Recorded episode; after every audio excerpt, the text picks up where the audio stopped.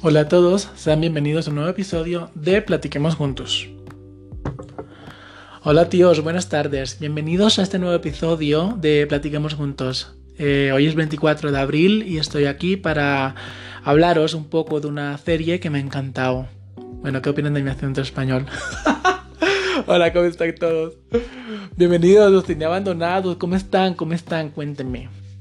¿Cómo les ha ido en esta cuarentena? Espero que muy bien. Espero que hayan disfrutado el último episodio que les dejé, que fue como una entrevista para hablar de estos temas de cuarentena y así. Y que bueno, que espero que a muchos les haya servido. Hoy quiero hablarles de algo que para mí es muy importante en este momento, porque acabo y decidí hacer este podcast porque he terminado de ver la última temporada de La Casa de las Flores. Y que estoy flipando, que no puedo creer que se ha acabado, que estoy triste.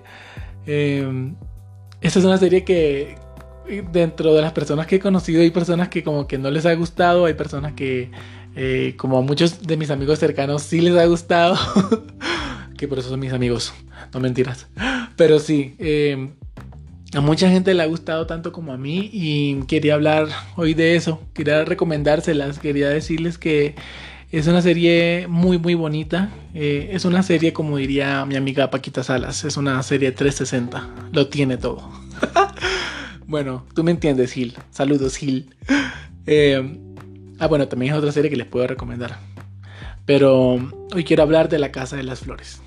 La Casa de las Flores es una serie mexicana que tiene muchos toques novelescos, que eso es lo que me encanta, porque me encanta la telenovela mexicana. Soy fanático, de hecho crecí viendo telenovela mexicana. No sé si por eso que me gusta tanto México, no sé. Pero esta serie de verdad que me tocó. No sé si de pronto porque aborda mucho el tema de inclusión, que eso me parece muy bonito. Y de hecho quiero hablar de eso, que es lo que me parece bonito de la serie. Aparte de tocar mucho el tema familiar, de tener como medio comedia, de tener cosas que te enganchan y te hacen querer verla, el tema de inclusión me pareció lo más bonito de la serie. No creo, sino que vi por muchos comentarios que dejaban los fans en las páginas oficiales de La Casa de las Flores siempre. Muchas personas agradecían porque, no sé, personas que de pronto estaban en el closet, veían la serie con sus papás y se armaban de valor para decirles a ellos que eran como eran, que salían por fin de ese encierro, de poder ser ellos mismos. Y le agradecía mucho pues, al creador de la serie, a Manolo Caro, por permitir como que brindar esa ventana para que las personas también pudieran visualizar un poco más allá de la historia y de la serie, ver también la experiencia de una persona que vive, una persona que siente y que al final de cuentas es persona, sin importar qué es lo que le gusta, que la orientación sexual no es algo que por lo cual nos tengan que castigar o nos tengan que discriminar o señalar, sino que es algo normal, es solamente gusto. Es como si a mí me gusta el helado de chocolate y no me gusta de pronto el helado de mora porque tiene pepitas y así. Pero entonces, lastimosamente, pues en la actualidad aún hay personas que no sé, como que no aceptan eso o lo ven mal. Y bueno, pues tampoco uno puede educar a esas personas, pues lastimosamente tuvieron otro tipo de educación o no les parece. Igual uno tiene que respetar lo que otras personas piensen y sientan, pero también esas personas deben respetar lo que uno piense o sienta. Entonces debe ser algo como recíproco. Pero en fin, el tema está en que la serie es muy bonita, me encantó cómo siempre ellos tuvieron como esa interacción con su audiencia, con sus fans, porque pues hasta el momento yo no he visto que otra serie haga eso. Pues no sé, si de pronto alguien sabe de una serie que haya hecho eso, pues cuéntenme, déjenme mensaje o algo, pero yo era como que siempre pendiente en redes sociales de lo que ellos escribían, por lo menos el personaje de Paulina de la Mora, que la amo, I love you, Paulina, saludos desde acá, desde Colombia. Era espectacular porque ellos colocaban temas, la gente comentaba y desde la página le contestaban a sus fans como si fuera Paulina, y era súper espectacular ver esa interacción, era súper chistoso, era algo fuera de lo común. Ahorita para esta última temporada, que pues ya dicen ellos que es la última y final, y así parece ser por lo que vi, me gustó que hicieron como un tipo de especial así súper super chévere, súper interesante. Hubo como votaciones sobre el personaje más cachondo, como la malvada y así. Y o sea, siempre tuvieron esa interacción con el público y eso me pareció muy bonito. O sea, no fue solamente una serie que estuvo ahí, pero supieron hacer el marketing. Eso me pareció interesante. Y bueno, volviendo al tema de lo que a mí me gustó, que fue el tema inclusivo. Hay un personaje que amé ahorita al final de esta temporada que se llama Patricio y le dicen Pato. Así como Pato. En la segunda temporada los que lo vimos sabemos a quién le dijeron Pato, pero de verdad que me tocó. Y hace poco hablé con un amigo, Gil, hago este podcast por ti, saludos, porque le dije voy a hablar al respecto y creo que, no sé, como que nos llegó el mensaje de ese personaje.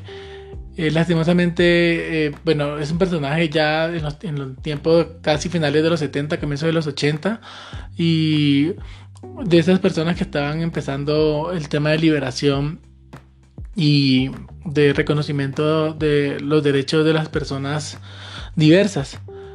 Y pues la historia de él, pues no la voy a contar porque tienen que ver la serie, pero me parece bonito como, o sea, como que siempre que uno ve cosas del pasado con respecto a estas personas que lucharon por nuestros derechos de nosotros, las personas diversas, es bonito ver y no sé, como que como cuando le da un sentimiento de gratitud, porque gracias a ellos ahora pues, se nos reconocen muchos derechos.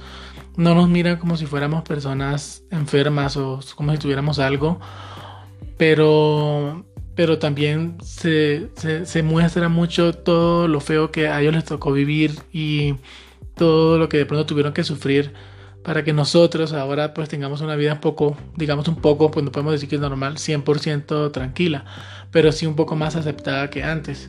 Ahorita es más fácil para nosotros manejar, salir del clóset, por decirlo así, ser nosotros mismos y vivir nuestra vida. Pero también sé, porque he conocido personas que aún viven encerradas y viven como en cuarentena continua, siempre encerrados en su clóset, no salen para nada. Y yo sé que es eso porque yo en algún momento de mi vida pues también estuve y sé que se siente tener ese nudo en la garganta y no poder decir qué es lo que a uno le gusta, que a uno no le gusta otra cosa y que uno no es uno mismo, que uno siempre está como, no sé, tratando de aparentar algo que uno no es. Y eso me parece espectacular y por eso la serie merece la pena. Créanme que se las recomiendo muchísimo. Es que aparte engancha, es súper graciosa y este es un homenaje para Pato, que aparte lo interpreta Christian Chávez. Para los fanáticos de Rebelde como yo, él era Giovanni. Entonces, espectacular. Tienen que verla. Bueno, si les gusta, ¿no? Pero igual denle el chance, denle la oportunidad. Sé que de pronto al principio, yo cuando la empecé a ver, los primeros capítulos como que yo era como que, ok, pero bueno, pero está interesante. Es como que algo que puedo seguir viendo. Pero, no sé, me enamoré de la serie. Creo que la segunda temporada me terminó de gustar mucho más. Y ahorita con la tercera, creo que la voy a repetir hasta el cansancio. Y bueno, como dato así, yo la primera me la vi como 4 veces, la segunda me la vi como 9 veces, la repetí creo, casi 10, si no estoy mal. Y esta, pues, la última me la acabo de ver. Y estoy acá compartiendo mi experiencia con ustedes. De verdad, chicos, chicas, véanla, se las recomiendo. Está increíble, increíble, de verdad. Y bueno, pues eso era todo, solamente quería hablar de esto. espero que les guste este episodio. Igual solamente quería expresar mi sentimiento con respecto a esta última temporada. Y pues nada, que también espero que les haya gustado el anterior episodio. Voy a preparar un nuevo episodio para de pronto este domingo, creo. O si no, para la otra semana. Está un poquito flojo con la continuidad, pero es que también el trabajo en casa se ha vuelto un poco pesado. Y no, pero súper bien, todo bien. De hecho, quiero de nuevo reiterarles mi mensaje de tranquilidad, calma y no sé, como enviarles un poquito de luz y de positivismo de que todo va a mejorar y otra vez vamos a poder salir. Y saludos a todas mis amigas, que las amo, que las extraño, a todos mis amigos también, abrazos y que nada, que un abrazo gigante, que los dejo, que los quiero un mogollón, que recuerden que aquí tienen un amigo más. Bye bye.